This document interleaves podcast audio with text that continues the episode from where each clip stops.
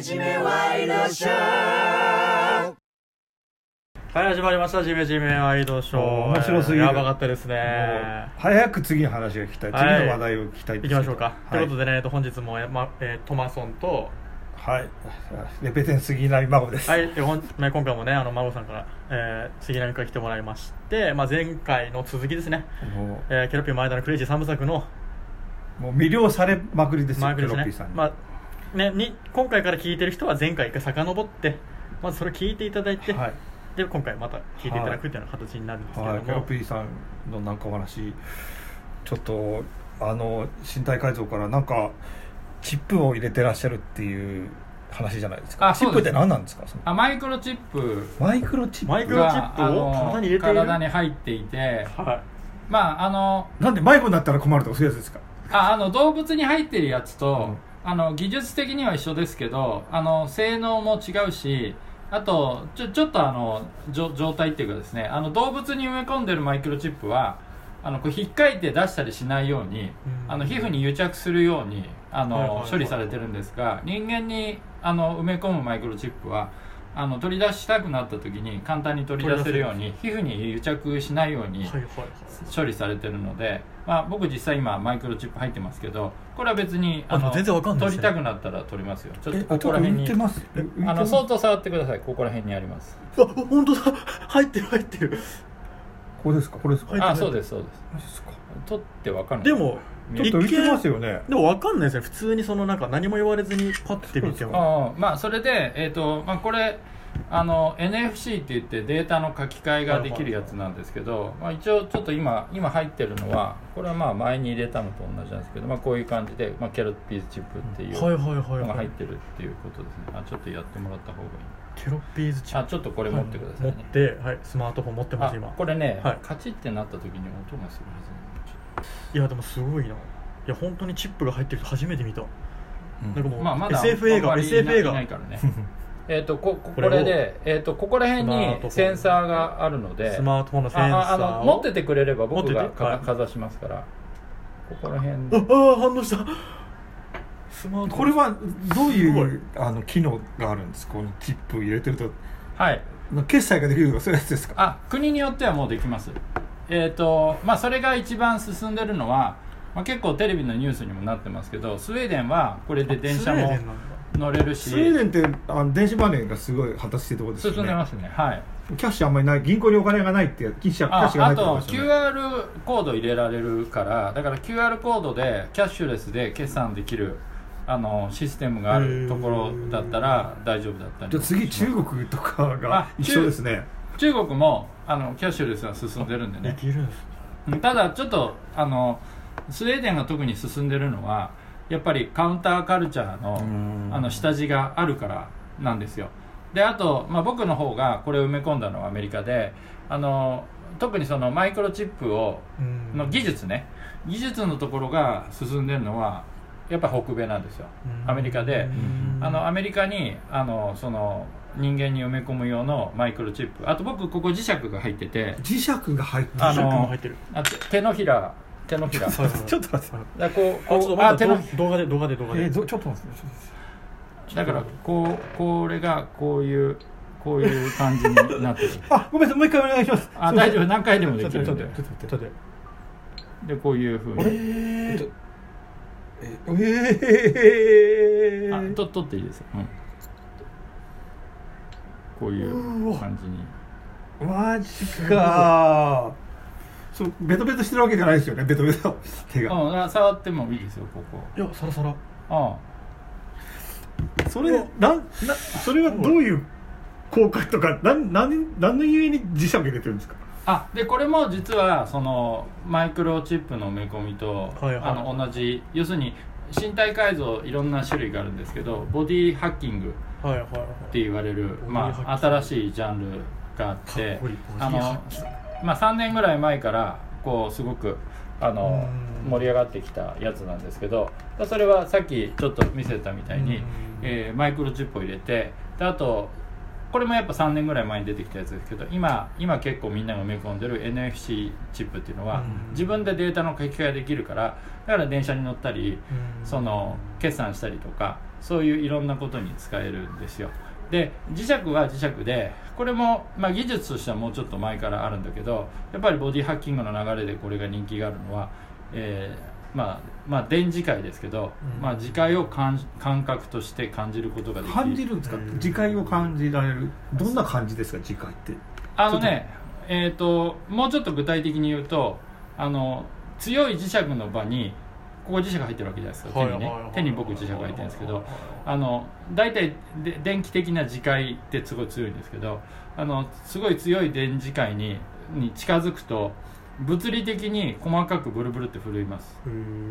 手が。あ手じゃない。磁石が。磁石。埋め込まれ中で。てる磁石が皮膚の中ですごく細かく振動します。例えば、えーこうノートパソコンこう普段使ってるはい。じゃないですか、でノートパソコンも結構あの電磁界ができてる場所があってもうこれ日常なんで慣れちゃってるからあんまり意識してないですけどこうブルブルってなる場所があるんですよ。あるんですねうん。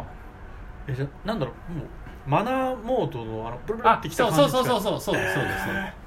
あの飛行機に乗るとき引っかかったりとかそういうのないんですか？あそれはないです。あの、うん。これ一応もうバイオマグネットであのへーそういう問題はないように表面は加工してあったりするからそういう問題バイオマグネット。なんかわかんない。えシリコンでどこのこうのああまあコーティングしてあるだけですけどね、はい、それは、うん。その健康的には全く問題ないものなんですよ基本的には。素人だと気になるのはそういう分磁石とか電磁波とかなるととか。あ基本的には問題はないです。ただあのまだ登場してからそんなに何十年も経ってるわけではないので、これをあの一生が入れていて大丈夫なのかどうかっていうデータは現状ではないんですよ。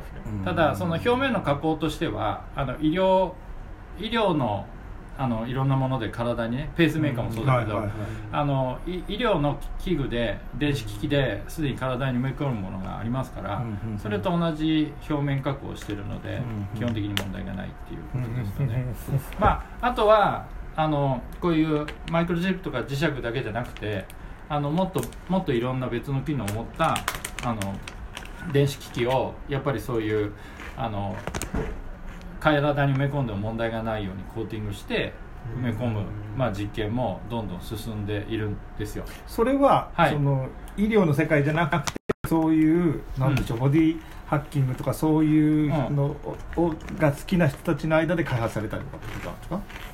あのもちろんそうです。で基本的にはやっぱカウンターカルチャー的な背景があるんですけど、うんうんうん。もうちょっと詳しく説明すると、まあ、ずっと今日話してきてる身体改造っていうものとハッカーって言われる、はい。まあ、あの日本語で言うと、まあ、なんていうかねコンピューターオタクというか、はいギーギークとも言いますけど、まあ、ギークがもっと先鋭化するとハッカーになっていくわけですけどそのギギークの人ってもうちょっと世代が若いので、うんうんそのギークの人たちとその身体改造の技術がこう交わったあたりにそのこのマイクロチップとか磁石とかその電子機器とかこういうボディハッキングっていうあの新しいジャンルがこううっと立ち上がってるわけですよね。あれとかあのアノニマスとか。あまあまあその同じ流れなんですけどうん。要するにあのさっきの特にマイクロチップなんかも特にそうなんですけど結局これデータが入れ替えができるからあのコンピューターに詳しい人だったらもっとこれをどうやって使ったらいろんなことができるかっていうことをいろいろあの考えてるんですね。そうそう広げていくことができるし、うん。さっきのこの磁石もあのもっとねあの今ちょっと僕もあのなんかなんていうんですかね、えー、とこの埋め込んだ磁石の性能をあの増幅する機械が欲しいなと思ってるんですけど、うん例えばこう、えーなんか手に持つ機械があってそれをここにこう持つとそのさっき言った電磁界があるとこううんブルブルって震えるから、あのそそれでこう目が見えなくてもここかあらーそうかこそう超音波が出て、はいはいはい。あのこう暗闇でも進めるように。でそれはあの感覚としてはこの埋め込んだ磁石がこうブルブルって震える感覚でそのコウモリみたいにあの障害物があるかどうかを探知しながら進んだり、まあ、暗闇を進んだりできるようにするとか。それは社会に有益ですねバリアフリーあそうそういうただそれはもうそのちょっと機械を作れる人じゃないとできないのでうん。だあの単に磁石を埋め込むだけじゃなくてこれと何かを組み合わせることによってあの感覚的にあすぐ感覚ってすぐ入るじゃないですか、うんあの危ないあうん障害物がある時ビブルブルってなるからそういうふうにインターフェースしてるしあともうちょっと将来的な可能可能性としてはもっとそのやっぱりコンピューターっていうかインターネットと人間をどうやったら物理的に。同期化させるとかですせか接続するかマっていう。ジかそれはもう広角機動体的な世界ですあそうですそうです。いや俺も擬態化したいんだよな。肝臓を。特に肝臓俺いくらでも酒飲めるんだけど酔える酔えるみたいなのがいいよな。でも僕ちょっとそういうのには僕もうさっきの吊り下げられるの痛いなと思ったんですけど、うん。憧れるところがありますね、ええええなんか広角機動体好きだしなんかあああいう。まあなでねさっきの吊り下げられるのと、その今話してるその機械を埋め込むのはやっぱ身体改造って一つのジャンルの中の違う方向性として進んでるだけだからそれがまたクロスすればお面白いことが起こる可能性もありますよね、でもどんそのまあ電脳の世界とつながるじゃないですか。意識がとかって、はいあのそうです。はい。広角機動体は、はい。それがに向かうようなことができるってことですね。そのチップを入れて。あそうです。であの、まあ、これちょっとそのやっぱりあの TBS さんの「クレイジージャーニー」でレポートしたの去年あ今年の2月に、あのアメリカのオースティンで行われたあのボディハックスっていう国際会議があって、まあ、そこに例えば DARPA っていうアメリカの、まあ、軍事研究機関のトップの人が来てたりとか、まあ、そういう意味でも新しいテクノロジーとして注目されてるぐらい可能性があるんですよ。でさっきちょっとほら医学の世界がうどんどんって話があったじゃないですか、でちょっと面白い話はその DARPA のね偉い人が来てこうなんかこう偉そうにプレゼンするわけですよ。で研究費もあるからなんか夢のような話をいっぱいして、まあでもなんか、まあ、DARPA の人はそのすごい夜遅くまでいるわけじゃなくて、うん。まあ、なんか夕方になるとほら一応公務員だし帰っちゃう、はいはいはい。と DARPA が帰った途端にみんな「なんだあいあいつはもう本当に DARPA のいや盗っ人ね」とかっつって。でその実際にねチップ埋め込んでるあのそのカウンターカルチャー側の連中からすればあいつあいつはあいつらはチップを埋め込む勇気もねみたいなね。あ うん、で俺たちのそのデータを盗もうとしてるってわけですね、ーあでもハッキングできちゃうかもしれないですよね。そういう個人個人に埋められてるマイクロチップのところができそういう可能ですよね。そういうこと。ああまあそれもあるし、まあ、今言ってるその盗むって言ってるのは結局あのダダーパの人たちは自分で人体実験したくはないわけじゃないですか。でこれ面白いのは要するにカウンターカルチャー側の人たちがあのもうどんどんやっちゃうんだもん。面白いから。あサイバーバンクですよまさに。うわ。そうだ。うん、だから結局そのあのダーパとかはすごいお金持ってるんですよ。すごいお金持ってるけど実は自分でやる勇気はない、あない。それに対してもうあのカウンターカルチャー側の人はもうまあともすれば全然お金もあんまないかもしれないけどでもなんかこれ面白いから入れちゃえみたいな感じでどんどんやっちゃうわけじゃないですか。うん。うんちょっと素朴な疑問なんですけど、はい。マイクロチップに全部個人情報とか入ってるんですか？そのケロッピーさんの。うん。あ入れられますよ。あ自分で要するに書き込めるわけですね。そうですそうですそうです。で今のところは、うん。ななそのチップにはどういう、なんかそのああ。データが入ってるとかっていうわけではないですか？あ一応いや今は僕はだからケロッピーズチップっていう、はいはい。あのそのテキストがちょっと入ってるだけで、うん。じゃあ日本では使われてないってことですね。あででそうなんですよ。でもう一つはだあのさっきのほら他の国に行ったら電車に乗ったりうん。これでうん。あの物買ったりできる国があるんだけど残念ながら日本ではちょっとできない。できないから、うん。まあ、まだ今ちょっとあの僕の宿題ですよね、うん。うん。ださっき言ったけどこのマグネットの方もなんかそのほ補助するうん。機械とかを入手したら暗闇でこう歩けるようになったりするかもしれないし。そのまあ、マイクロチップを入れてその、うまあ、そのネットとの際とか、はい。そのまあ、電動の世界とっていうお話だったんですけど、そのなんだろう気分だったりとか、うん。感情だったりとかそういうものを何かこう変化させるような効能効能っていうかそういうことってないんですかこう入れてるってなんか常にモードをそのなんか快適モードではないけど なんかハイな気分になってるとかなんかほらちょっとこう気分が塞いでる時にそのチップでビビビビってこうメモリ上げたらこうなんか楽しくなるとかそういうことはできないんですかうんまあ現状としてはあんまりそういう方向には向かってちょっない精神までには及ばない。難難しいと思いますけど。なんかインランとかこういうあああいいなとかね。あだからそれで言ったらちょっと面白いのは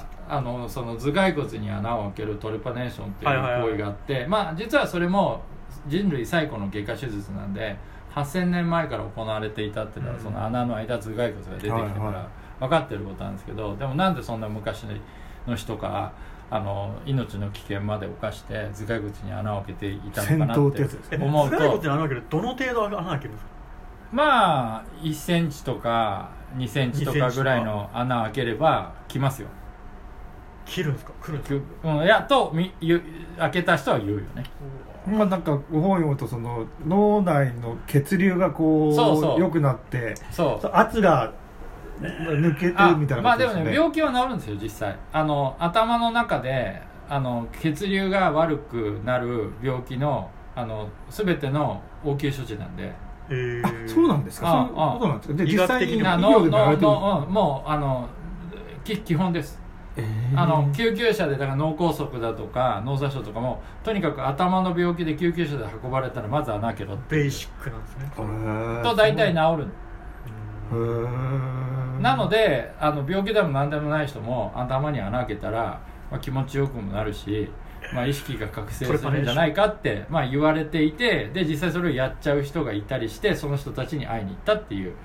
あーなんか明るくなったとか書いてありますよね、まあ、なんかチャクラが開くじゃないけど第三のサードアイみたいなことですか？そうそう。あでもねその話はちょっと面白くてあのチベットとかああいうさあの仏教の修行で、あのこうステージあのチャクラってわかりますか、はいはいはい。チャクラってこうほらあの瞑想するとチャクラが開くとかっつってうん。大体、下の方のチャクラからこう開いて7つチャクラあるんですけどへー。7つ目のチャクラっていうのは頭の上にあるんですよ。で頭の上のチャクラが開くためにはどうすればいいかっていうと閉じてる頭蓋骨を修行によって開けるんですよ。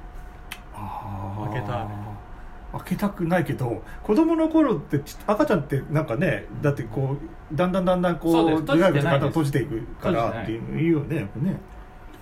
確かに。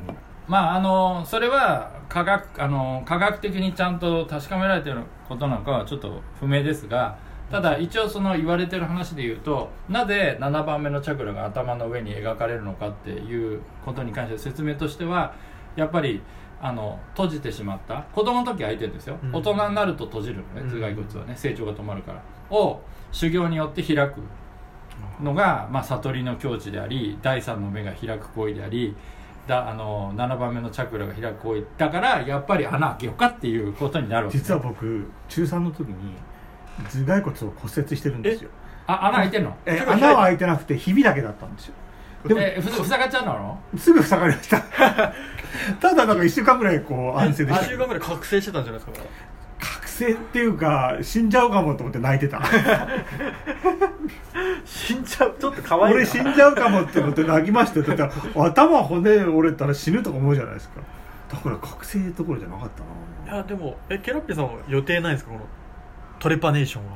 あかなりねやろうと思ってた時期があったんですよ。あの僕はあの、えー今からするとちょっと10年ぐらい前になっちゃうか,、もしれないけど、まああの実際にやった人たちに会いに行ったりしてたのは、えー2008年ぐらいなんでその直後に結構本気でやろうとしてて、はいその時はエジプトにエジプト。病院があったんでエジプトの病院あのピラミミッド見た後に頭に穴開けて帰ってこようこようからこれ完璧とかと思ってたら これ完あ璧のアラブの春でエジプトでほら革命とか起きたらなんかそういうほらあのどんな医療でもやってくれるような病病院っていうのはどっちかっていうそういう独裁政権みたいな時の方があってその民主化っていうかそのうん。革命とか革命とか起きちゃうまあまっととうな世の中だといないってことですね。そうそう革命とか起きちゃうと、あのそういう逃げ逃げちゃう逃げちゃうっていうかうんできなくなっちゃうんで。まあそういう意味では今もあのちょっとそういう独裁的なうん。国家であのできる。まあでもその外科手術的なところなんでご本人も書いてあるんですけどあ危険ですから真似しないでくださいみたいなのが書いてあるじゃないですか。ああまあだから自分でやる人もいるんでそれは真似しない方がいいですよね。絶対ダメでしょそれ。それ絶対ダメ、まあ死んだ人もいるんでね実際に。あえ覚醒しようとしてトレパネーションやって本当に死んじゃったっていう、あ自分でやろうとしてね。えあのね一応ね僕あの自分でやれるかどうかをた確かめたくてあの鹿っていう鹿の頭蓋骨にあの人間にあの穴開けるのと、まあ、同じような道具を東急ハンズで揃えてあ要するにセルフでやってる人たちがはいはい使ってる。電動ドリルみたいなそうそうそうそうそう。をあの揃えてあの鹿の頭蓋骨であもう骨になっててね、はいはいあの試しにやってみたんですけどすごい大変でこれ多分ちょっと自分じゃできねえと思う。いや無理ですよ。なんかもうテクノロジーが進歩してるんですからやあ穴開けなくてもその気分になるような出てきそうですよね。こうパチンと頭にはあオウム真理教みたいになっちゃうけどさあそういうのできないんですかねいやダメですそれはね多分ね面白くないです。面白くない。やっぱ頭のチャクラのこのだからそういうこと言ってるとねさっきのダーパの人みたいにさあのみんなにねあのディスらからかからかわれちゃいますよ。あ僕そっちな。ん側だやるやる勇気ねえのかみたいなね。あーでもまずやりましょう。やだよ。もう俺どっちかと権力側だな。まずやればいいんですよもうチャクラうるさいよ。お前がやれバカ。でも開けちゃえばねいいいいだからね。お前開けちゃえよお前なんか本当いや真帆さん大して金出してないんだから。真帆さん金出してく金出すよお前開けるんだろ。エジプトエジプトまでどれぐらいできるエジプトは今ないんだあエジプトはないですか？もしかしたらだからカンボジアとかであやってる。あとさ北朝鮮とかできるかもしれないもしね。行けよもう北朝鮮。北朝鮮に。だって あの脳外科だったらあの一番基本の手術なんであのもう5分でできますよ、5分だって。うん、い やだから俺に振るんじゃねえって。そうか。本当だ。だからそういう意味ではあのさっき話してたそういうボディハッキングと頭蓋骨に穴を開ける行為を組み合わせたら面白いかもしれないっていうのは実際向こうの人も話してますよ。ちなちなみになんですけど、はい。キョッピーさんの,、うん。あの頭に刺さってるピアスは、あこのトレパネーションとは関係ないですか？関係はねこれはインプラントで あの皮膚の下に台座が入っていて、はいはい。外からネジで留めてる。それはピアスっていうんじゃなくてインプラントっていう呼ぶそうそうですあー。あの実際うあの台座が中に入ってるんで。それはなんか受信できたりするんですか？いやぐ具体的には受信できないんですけど。まあそういうのだと分かるんですけど昔読んだ本だとそのなんか玉みたいのをか皮膚の下に埋め込んだありするインプラントいろいろありますよあれは何なんですか？ただただこうんう見た目がなんかボコボコっとしてるから面白いよっていう話ですか？まあまあさ出発点としてはそうですよね。うんまあただほらさっき言ったボディハッキングの方だとそのインプラントの技術でそこに実際にその何か機能を持っている電子機器を腕とか手の甲とかに埋め込んだりっていうのもあります。よこれこうそのこっちの本に出てるけどあの今あのクレイジートリップっていう本を今見てますけど、はい。ロピーマラさんの僕も持ねってます。あのクレイジートリップ、はい。ほらこうこのねノーススターっていうあこれこれいい。こんなでかいの手にこいで手の甲でこれはあの LED でこうピカピカ光って面白いだろ。ってそうこれいう感じ？僕やりますよ。クラブでモデルって感じ？モテるモテる。これお前やれよ。マオさんお金出してくれた僕。よしやれやれやれ。俺出してあの指先に入れた ED みたいに。これできできない。いえできなくない？指先を光らすみたいな。えこの人たちのこれは何？やっぱそういうチップマイクロチップみたいなものなんですかああいやこれですよ。ここにある。やつあのただ500円玉ぐらいの大きさただ光るだけですか？もっと機能があるんですか？ああの光るだけなんですよ。なんとまいいんですよ。それで、うん。なぜならあの僕らが僕らっていうかそのカウンターカルチャーの人たちがやるべきことっていうのはこの実際に入れることだから。だから彼らからすればダーパほらもっとこれもっとすげえのはダーパ早く500円玉の大きさにこれスマホ全部入れろっていうことじゃないですか。あじゃあこれなんかでもそこはもっと進んでいくとこの人になるんですか？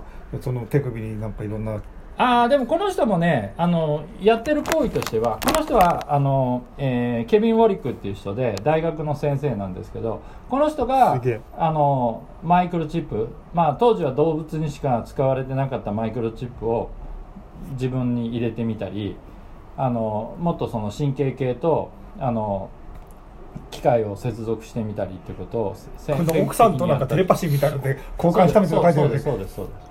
いや僕ずっと僕の中の最先端 Perfume だと思ってたんですけど何なんだそれ。ケロッピーさんだわこれ。真鍋大度真鍋大度真鍋大斗ライゾマってことかライゾマどころじゃないぞこれすごい。じゃあちょっとケロッピさんに Perfume をプロデュースしてもらってこういや。光る目こう光ったろ、ね。でもどっちがこう光るって。いや光るじゃなくて本人が光るわけじゃないですか。そうそれってもう超えられないわけじゃないですか。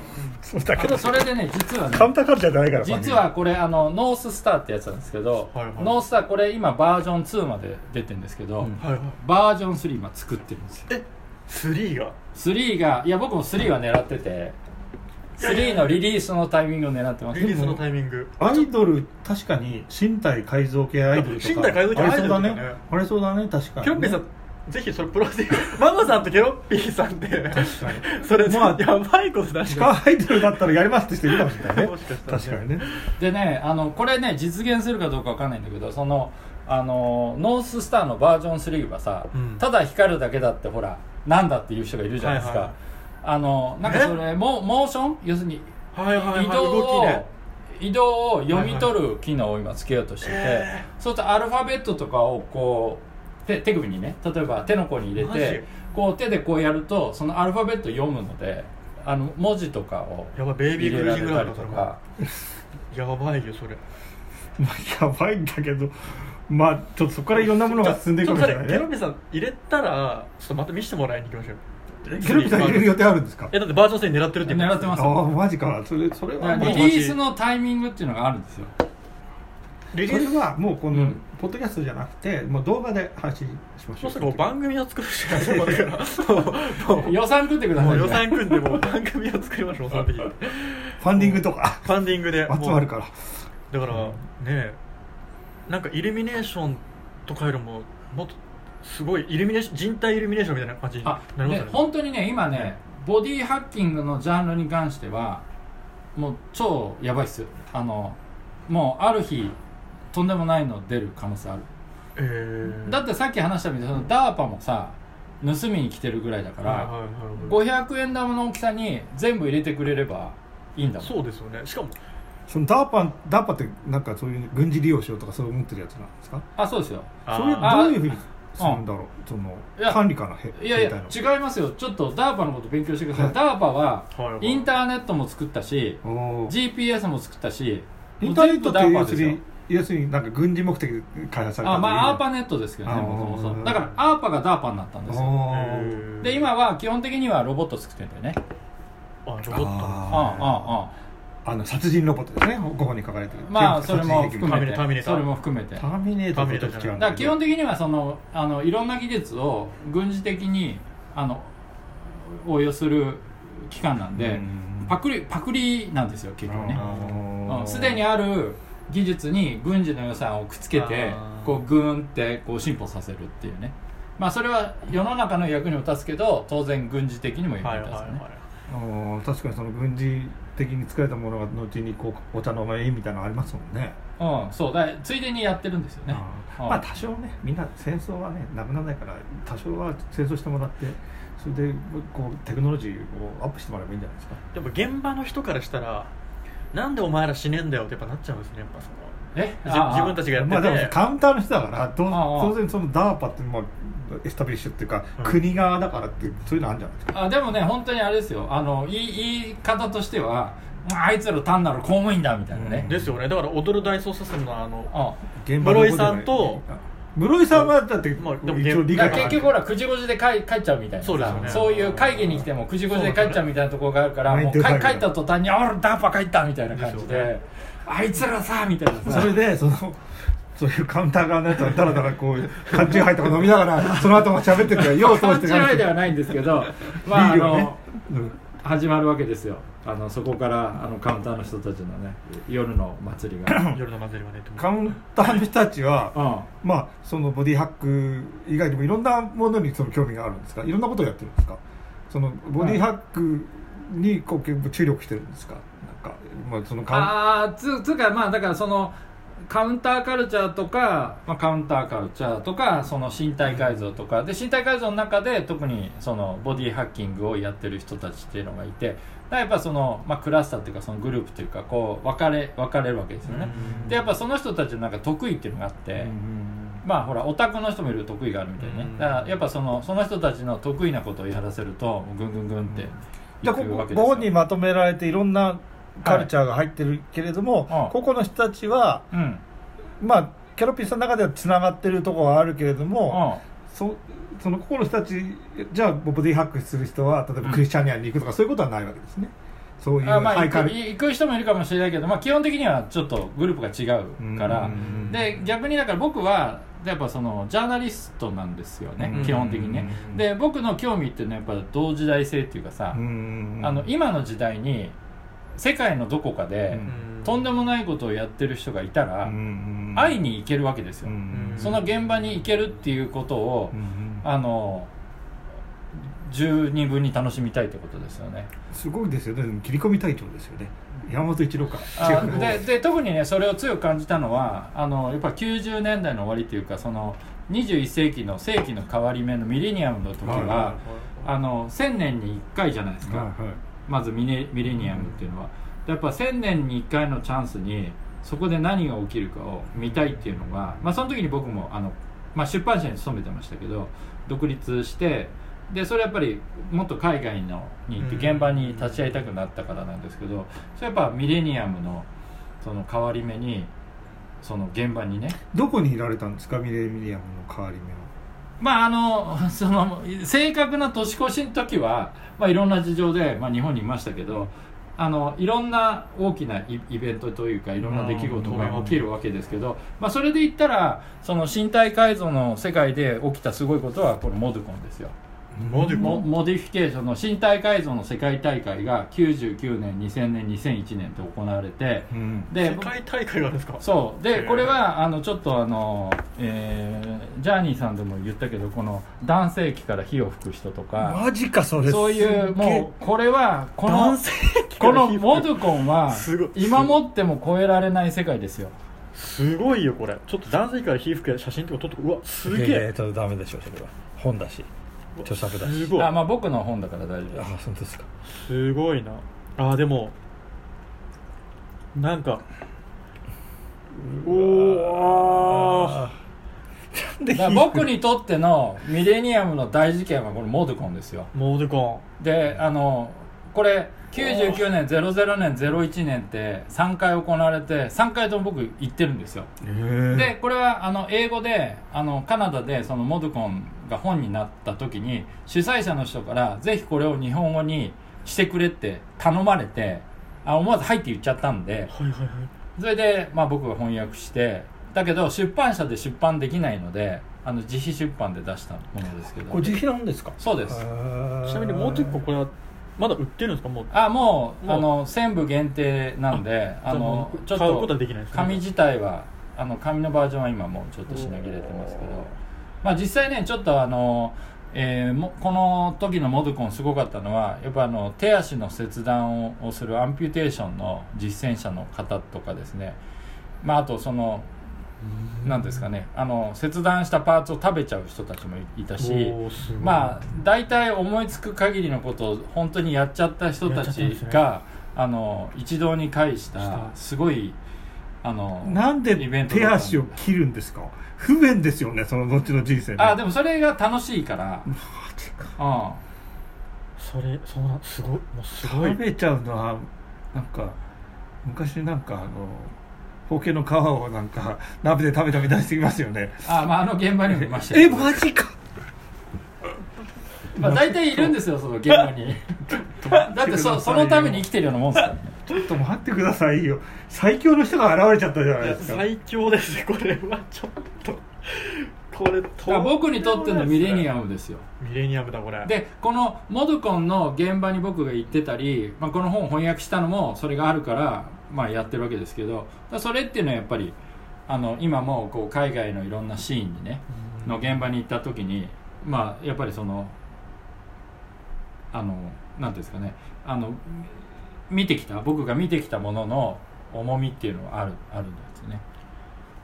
いやだからカルチャーもこれすごい。わかんないですよ。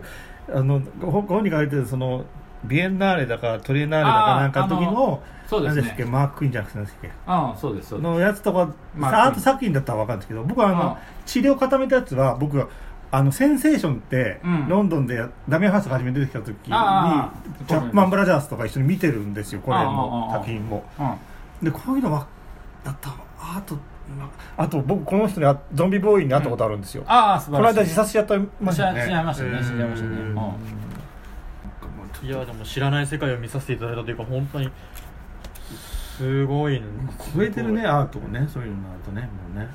まねモドゥコン、うん。ブック。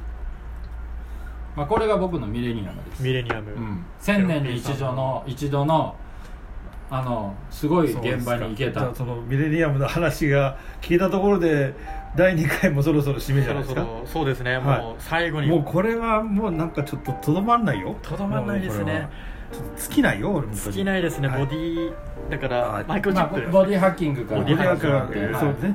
まあじゃあちょっと次回はどんな話が？